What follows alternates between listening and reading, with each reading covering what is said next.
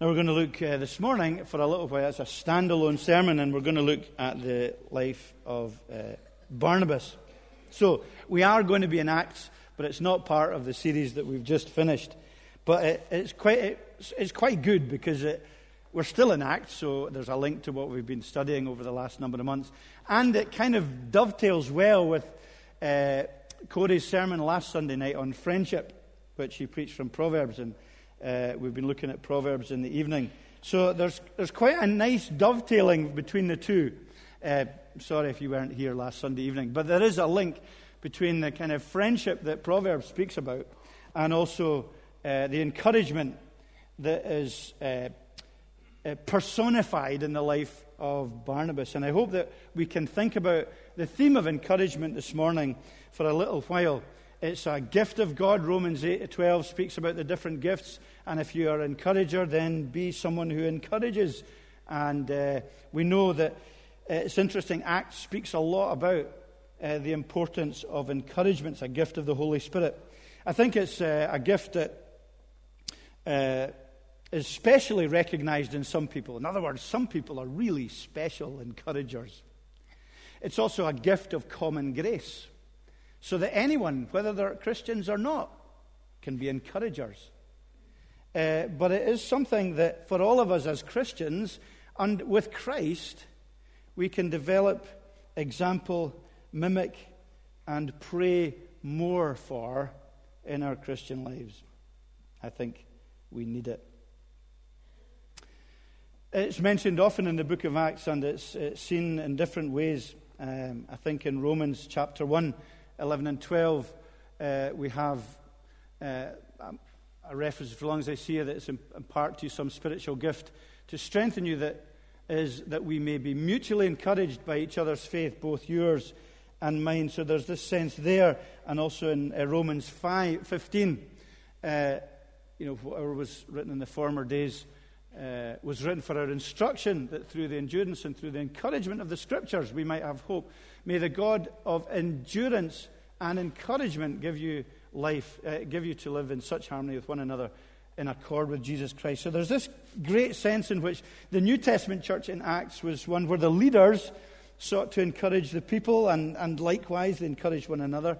Also, that we should be encouraged in response to the truth. So you shouldn't really come to church and go away feeling miserable and wretched. You should be encouraged under the truth. Challenged, yes. You shouldn't fall asleep. It shouldn't be soporific. It shouldn't just send you off into a, a daze of sleep. It should be spiritually encouraging.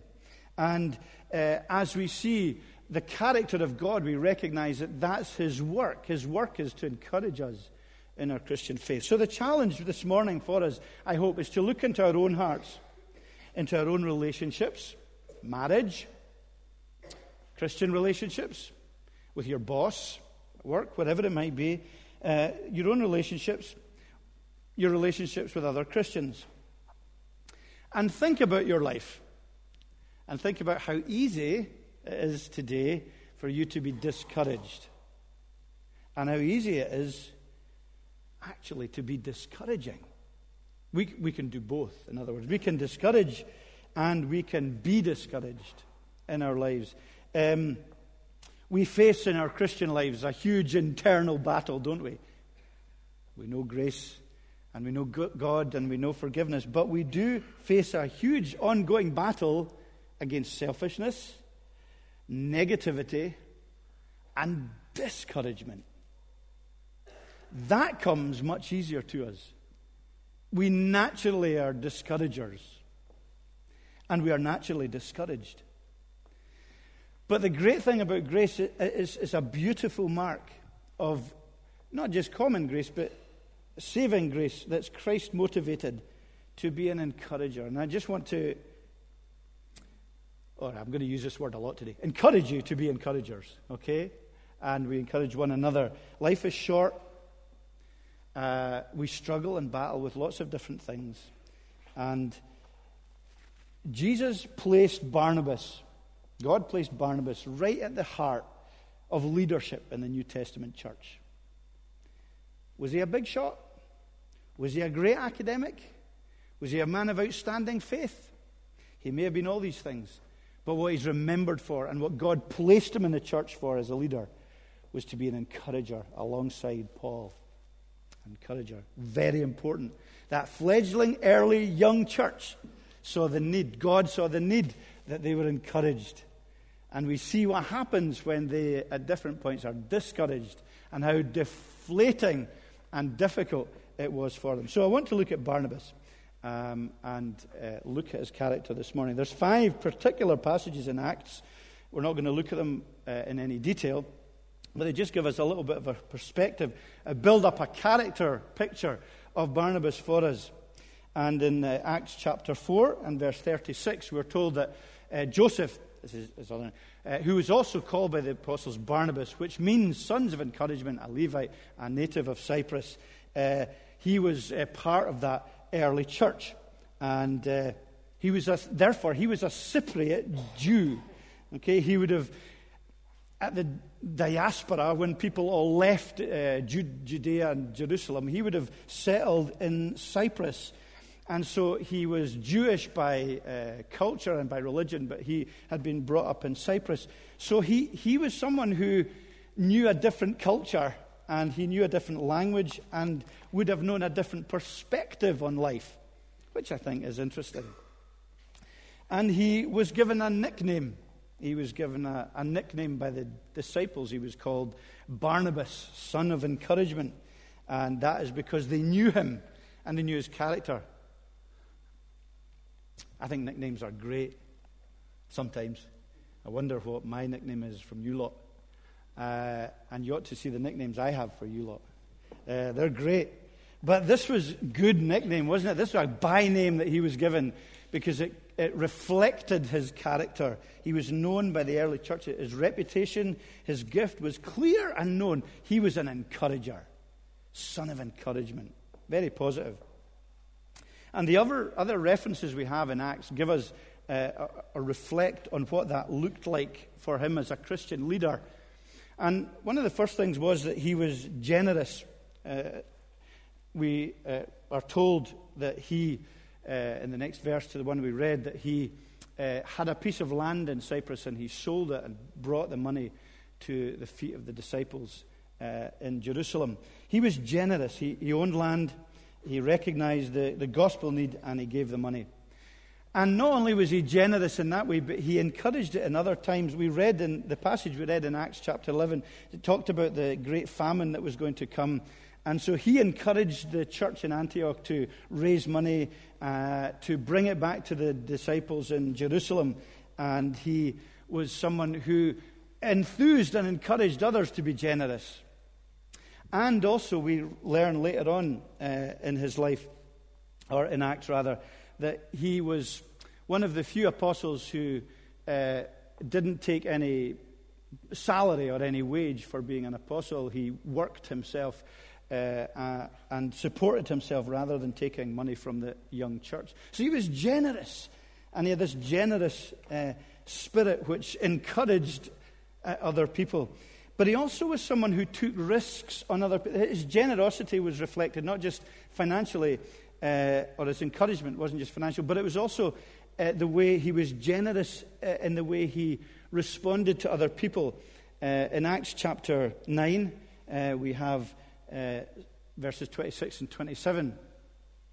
Um, he was the first person, really, uh, to take Saul seriously um, as a disciple. And when they'd come to Jerusalem, he attempted to join the disciples, that is Saul. And they were afraid of him uh, uh, for they did not believe he was a disciple. But Barnabas took him and brought him to the apostles and declared to them how on the road he had been seen by the Lord, who spoke to him, and how at Damascus he had preached boldly in the name of Jesus. So he, he was willing there very early on to have a generous attitude towards Paul, where the other disciples were kind of dodgy and, and afraid. He trusted in uh, the forgiveness and in the testimony uh, and in the conversion of Saul, and he, he was willing to go out on a limb for him. As he was for John Mark in Acts chapter 15. There's an account, I'll mention this later, of a great, great big fallout in the leadership between Paul and Barnabas, and it's over John Mark. uh, who had previously deserted them in their first missionary journey. Uh, but Barnabas was willing to take John Mark again on the second journey and forgive him and give him a fresh start. He was positive about allowing John Mark. Now, we might say a little bit more about that. There might be a little bit more to that that is not so good. But anyway, we'll maybe mention that later if we have time. And in the account we read here, he's, very, he's sent by the church in Jerusalem to Antioch. He's a son of encouragement, and he's going to see this young church and report back as an ambassador of the church. And he's positive that the, these Gentiles are coming to faith. This is a new movement. God is working in the Gentiles just as much as the Jews, and he's willing to accept that and, and uh, return back with that message. So he's generous, he took risks for others, and his encouragement also uh, developed in, in the way that he was a, a team leader. We see that uh, in his work with Paul, in his work with uh, John Mark, but also in his willingness here to uh, seek out uh, trainee and gifted leaders. The church in Antioch, he sees the need of the church, and so he sends for who does he send for?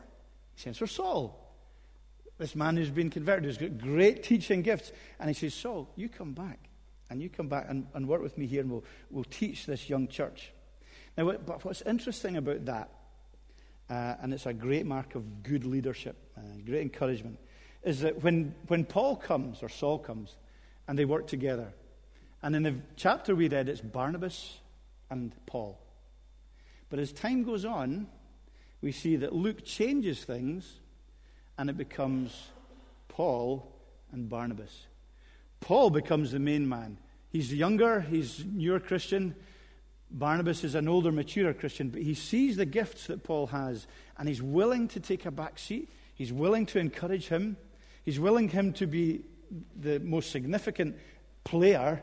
And we see that even Luke recognizes that the, the weight of responsibility changes from Barnabas and Paul together to Paul and Barnabas. And, and that's a great, encouraging mark in leadership and a great encouraging mark that he shows here.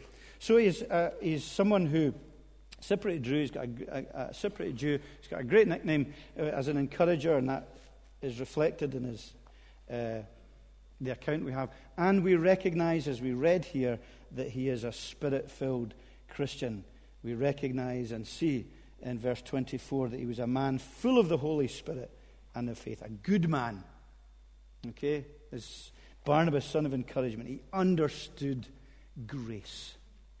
He understood his need for and dependence on God. And that, attract, that made him attractive and it molded his character. He didn't have grace in a box that he took out on a Sunday and put on. He didn't have grace for an emergency that he used only as the fourth emergency service. He was someone who lived grace and who put that grace into practice as a son of encouragement, a good man full of the Holy Spirit, and a central leader in the early church. He was a great teacher, he was a great evangelist. Lots of people came to faith through his teaching. He was uh, an encourager of young Christians to remain true to the faith. We see that uh, in verse 23, where he exhorted them uh, and encouraged them, this young Christian church in Antioch, to remain faithful to the Lord with steadfast purposes. So we see that some of these are some of the characteristics that are spoken of about uh, Barnabas. But we also do recognize, in case you think this is flowery and sweet, and that he had a great life of ease as he went around and patted everyone on the back and was a great encourager. Uh, he, his life was also not plain sailing. And that, for us, I hope, is an encouragement, is that his life wasn't plain sailing. It's not that we look at Barnabas and see some unattainable Christian giant who was just brilliant towards everyone. And uh, he wasn't perfect. He's not Jesus. He, he makes mistakes. Uh, he lives in an imperfect church with imperfect leaders. And he's an imperfect leader. And he, he lives in a world which is broken and difficult. And so it's not all plain sailing for him. Uh, just a couple of things, one I've already mentioned. The first is at one point, uh, we see that he lost sight of grace himself. We're told uh, in Galatians 2 and verse 13.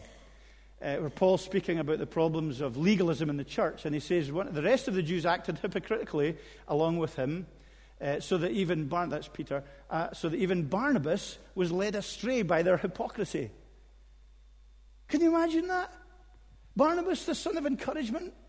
Barnabas, the one who went to Antioch and who said, Yes, let's recognize the great work the Jews are doing. He is led astray by the legalists who come up from Jerusalem and say, No, the Gentile Christians must be circumcised and they must obey the law of Moses. They're only half baked Christians.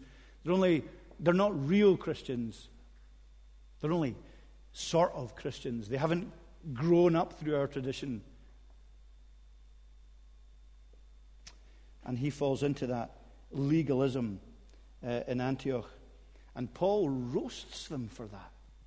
Paul blasts them for their legalism. Right at the core, at the early point of the church, it's vital to get rid of the cancer of, of moralistic legalism in the church. And he roasts them for being so hypocritical and legalistic.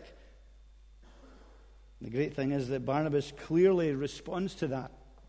And he then later, uh, of course, defends the church in Antioch to the uh, leaders in Jerusalem. And uh, forgiveness for him, therefore, was wrought in the fires of failure. That's important, isn't it? That we recognize our own failure and his willingness and his encouragement to forgive others came from his own experience of being forgiven both by Paul and by the Lord Jesus for his legalistic attitude. So at one point he lost sight of grace, and that's recorded. But also, uh, he has this huge disagreement, as I mentioned earlier, with Paul in Acts chapter 15, verses 37 to 39. Now, Barnabas wanted to take with them on their missionary journey uh, John called Mark. But Paul thought best not to take him with them, one who had withdrawn from them in Pamphylia and had not gone with them to the work. There was a sharp disagreement, so that they separated from each other. Barnabas took Mark with him and sailed away to Cyprus. Sails away. The great thing is that as Paul goes with Timothy, or uh, Titus, and the, uh, Barnabas goes with John Mark, they kind of double up the work. But we're not given much insight into what happened there. Uh, was it that down, deep down that he struggled a little bit with Paul's dominance, Paul's rise to significance? Or was it he struggled with Paul's belligerence and his lack of forgiveness of John Mark, lack of giving him a second chance? John Mark was a relation of Barnabas's. So there may have been a little bit of blood being thicker than grace, I guess. That he might have just sided with his own cousin or relation rather than with uh, Paul. We don't know. But they did, uh, the interesting thing is they agreed to disagree and went their separate ways and served uh, the Lord Jesus Christ. And it seemed that they still, we don't hear much about them, but did seem to get on uh, and continue uh, with the work together. But it's not always easy to work with others. We know that. We all know that as leaders in the church. We all know that within the church. Uh, but one of, probably one of the temptations of being an encourager, negative temptation of being an encourager, is being a people pleaser. Maybe on this occasion, Barnabas was just desperate to please uh, uh, John Mark um, and keep everyone, try and keep everyone happy. And that is possibly, it never works. It never works to be a people pleaser. Uh, but we, we can see the difference between encouragement and people pleasing uh, in the life of Barnabas. So, the gift of encouragement. We've seen his life, we've seen what the Bible teaches, uh, at, at, least at some level. What, can we, what, what lessons can we take from Barnabas and from the teaching of the Bible uh, about encouragement in our own Christian community? In your own family, in your workplace, where, in, where, where you're studying, whatever it might be. How, how, is, how can we develop? Maybe you have a special gift of encouragement that God has given you by the Holy Spirit. How can you develop and nurture that? Maybe by nature you're a pessimist and a discourager. You always, the glass is always half empty. Now in Scotland, we're all like that. That's just part of our culture and our background as Calvinistic, Presbyterian, rain dwellers. We tend to be that way sometimes. But how can we take uh, generosity and recognize it as a hugely significant biblical characteristic? And, and what does it mean? Does it just mean slapping someone in the back and telling them to carry on going? Not so. I think the first thing, uh, and I've just mentioned three things. The first thing is rooted in grace and truth. That's hugely significant. We see that in Barnabas. He was a good man, full of the Holy Spirit and faith, and that's recorded as being significant. It's grounded in the truth of the gospel. He knew all about himself, and that enabled him to be redeemed, forgiven, and an encourager to others. He was a teacher of what he had received, and it wasn't for him just a natural characteristic, it wasn't just uh, the kind of guy he was. But it was because he was a good man in Christ, full of the Holy Spirit, that he became an encourager. Uh, that gives encouragement a deep hue, a deep color in our lives, because it means we're mimic, taking the time in our day to day lives to look at Jesus Christ, eyeball to eyeball, and see his character and how he should be reflected in our lives. It, we're, what it is is mimicking the nature of God. That's what it is. That's what encouragement is. The God who is the encourager.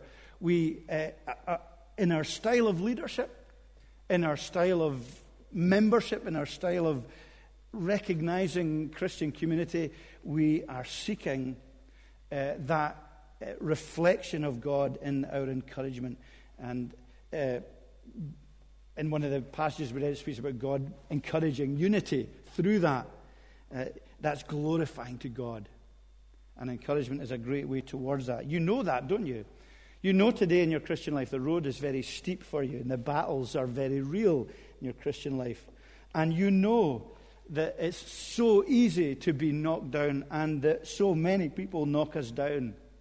And you know that there's so many tears when people discourage us and expose our failings and faults and our impotence and our ignorance and our uselessness. Why does that discourage us? Because we know it anyway. We know it. We don't really need it to be trumpeted by everybody else. We know our own failures, and we don't need discouragement. Yes, we need accountability. Yes, we need to be told the truth in love, but we don't need to be uh, given quick words of discouragement uh, as uh, we walk on our road. It's like a marathon, the Christian life, isn't it? We need endurance. And in this Christian life, we are amateurs. There's only one professional, and that's the Lord Jesus Christ. And we need his help and his greatness and his promises and his power and his friendship.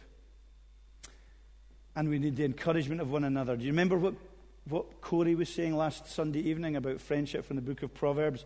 It's that love that is shoulder to shoulder with people, but becomes eye to eye. It's the importance of, of having people that will walk shoulder to shoulder with you and the encouragement of that, but that it deepens into becoming something uh, where we are uh, eye to eye, spiritual encouragers. I don't want St. Columba's to be full of matesy mates. Good old friends that are just friendly now and again, or friendly in a superficial, shallow, uh, meaningless way, but encouragers. Deep seated, deeply rooted encouragers in Jesus Christ in the way that Barnabas was. Now, that is, that is really tough. That is far tougher than being legalistic, for example, and far tougher than being judgmental and far tougher than being discouraging and a perfectionist. So it's rooted in grace and truth. And therefore, the second characteristic of it is generosity. We see that wholeheartedly uh, with Barnabas, doesn't it? And so uh, we'll be encouragers if we are generous with all of the resources God has given to us and with our spirit, with our very being. So if you'll find uh, parallels in Scripture, you'll find discouragement is often paralleled with meanness. Meanness of the use of our resources, of our time, of our gifts that God has poured out, and probably most significantly, mean spirited towards other people. That's, that's, that's where discouragement finds its root in, in meanness, in being willing um, to always think the worst about people, to be willing to, qu- to be quick to condemn and criticize, whether it's in church leadership or, or any kind of leadership. Uh, I've come across several situations recently, uh, not, not personal, not here uh, generally, but that in lots of different walks of life, um, leaders are accountable, of course, in, in, the workplace and in the home and uh, in the church and, and elsewhere uh, and politics. But it's, a, it's, an, it's, an, it's, an, it's an easy shot to always cri- to be critical of those in these positions um, and to be a discourager and always to know better than what they're seeking to do. And, and the Christian gospel is set up in such a way where submission is important. All of us, uh, as leaders and as people together, are submissive under Christ and encouragers uh, for Him. Being discouraging uh, often is about making ourselves important and significant. But the opposite, encouragement, is so transformational, so radical, and so uplifting. It's something I know you crave, and I know I crave. We all crave encourage, rightful grace and truth filled encouragement that we need to strive for here, in our families, in our marriages, in our workplaces. And we have seen at many different levels huge amounts of generosity in St. Columba's. At a personal level, we've seen it financially and the way God's provided for us, in particularly in our church plants and in so many different ways. God pouring out His Spirit upon us in our ability to develop staffing and uh, helping in Nepal and in mission situations. And it's a great encouragement. And your resources, your time, what you give, how you're willing to open your homes and your hearts, is such an encouragement. And you know it is great to receive that. So, generosity rooted in grace and truth. And lastly, and very briefly, also it's self forgetful. You see that with Barnabas, don't you? He's, he's self forgetful in his willingness to, for God to have the glory, for Paul to take first place in leadership, and to forgive and work with John Mark and others. Uh, he's, willing, he's willing to train others, invest in them, spend time with them. Uh, as an older, maturer believer, he's willing to spend time with Paul and, and let him take that position. He's willing to encourage young Christians in Antioch. And it's a great thing here also uh, self forgetfulness. Self forgetfulness can be a great mark of an encourager, someone who uh, is willing to forgive, willing to nurture, willing to give the second chance. Now, we have the privilege of, over this last probably eight year to 18 months, to have welcomed a number of older members into the congregation. A great uh, deficit that we had previously. And it's you know, an astonishing blessing to have them. And they have the privilege of being able to share from their lives with this very young, in many ways, congregation. Uh, and as older Christians, we remember what we were like. Uh, we ought to. And as we do so, it helps us to be encouragers of others, of young Christians in particular, and self forget. We're, we're willing for others to take the credit. We're willing for others to take the limelight. We're willing to take risks with people. We ought to be willing to stand aside and let others flourish and put the glory of God before ourselves, before our noses being out of joint, before our traditions, before our power, before our importance. We can encourage as we have the freedom of grace and the perspective of belonging to Jesus and our identity being in Him.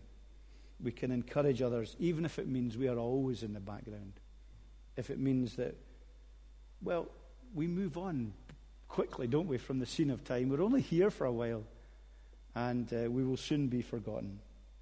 It, it, generosity and, and self forgetfulness in Christ gives us a, a, a, generous serving spirit as we recognize our frailty and the forgiveness that we've had and the encouragement we've received.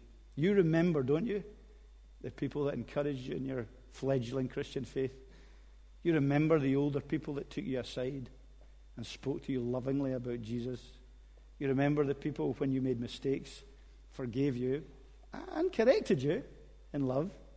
You remember the encouragers because they were so important and probably because they were so rare. Because we also remember the discouragers and those who broke our spirit and those who made us want to give up the Christian faith. So it's interesting, isn't it? Why do we preach? We preach the living word because we hope it encourages. We hope it lifts us to a place where we want to be. We hope it makes us fall on our knees, pleading for the forgiveness that we seek and that we want to offer others. We hope it enables us, at least sometimes, to soar on wings like eagles on the current of grace that has transformed our own lives and fall on our knees also to pray for change. A community of encouragers. Isn't that a great, wouldn't that be a great epitaph for this congregation? Not that I think it will ever die, but uh, just in case we did. That we would be a community of encouragers good people, full of the Holy Spirit, uh, like God. And it comes from knowing grace in our own hearts and the importance of praying for that grace in ourselves and in others. And if you don't know that grace, you may have the common grace of encouragement that God gave you when you were born, but there's a much deeper, much more significant encouragement that you will only know as you come to faith in Jesus Christ yourself and the encouragement of salvation that He offers. Let's bow our heads and, and pray. Father God, we pray that you would apply your word to us. We know we need your word uh, to be lifted from its pages by the Holy Spirit and breathed into our lives. And we ask that we would, before we speak today, uh, before we respond or react, before we go to work maybe tomorrow before we uh, live our lives, that we would think about uh, what we say and, and what we do and how we live uh, to see whether we are encouragers. And we know that doesn't mean that we're not going to be honest or we're not going to be accountable or mentoring or leading others, but to do so in love and to do so with grace and to do so recognizing our own hearts. Help us, we pray, in, in all of these things. And we ask that we would be encouraged ourselves and encouragers as people in this day and generation where there does seem, maybe particularly in places like social media, so much abuse and discouragement and negativity and brokenness that can sometimes just tear our hearts apart. So we ask for your help and for your grace and for your goodness and for your love to reveal itself in our hearts and in our lives for Jesus' sake. Amen.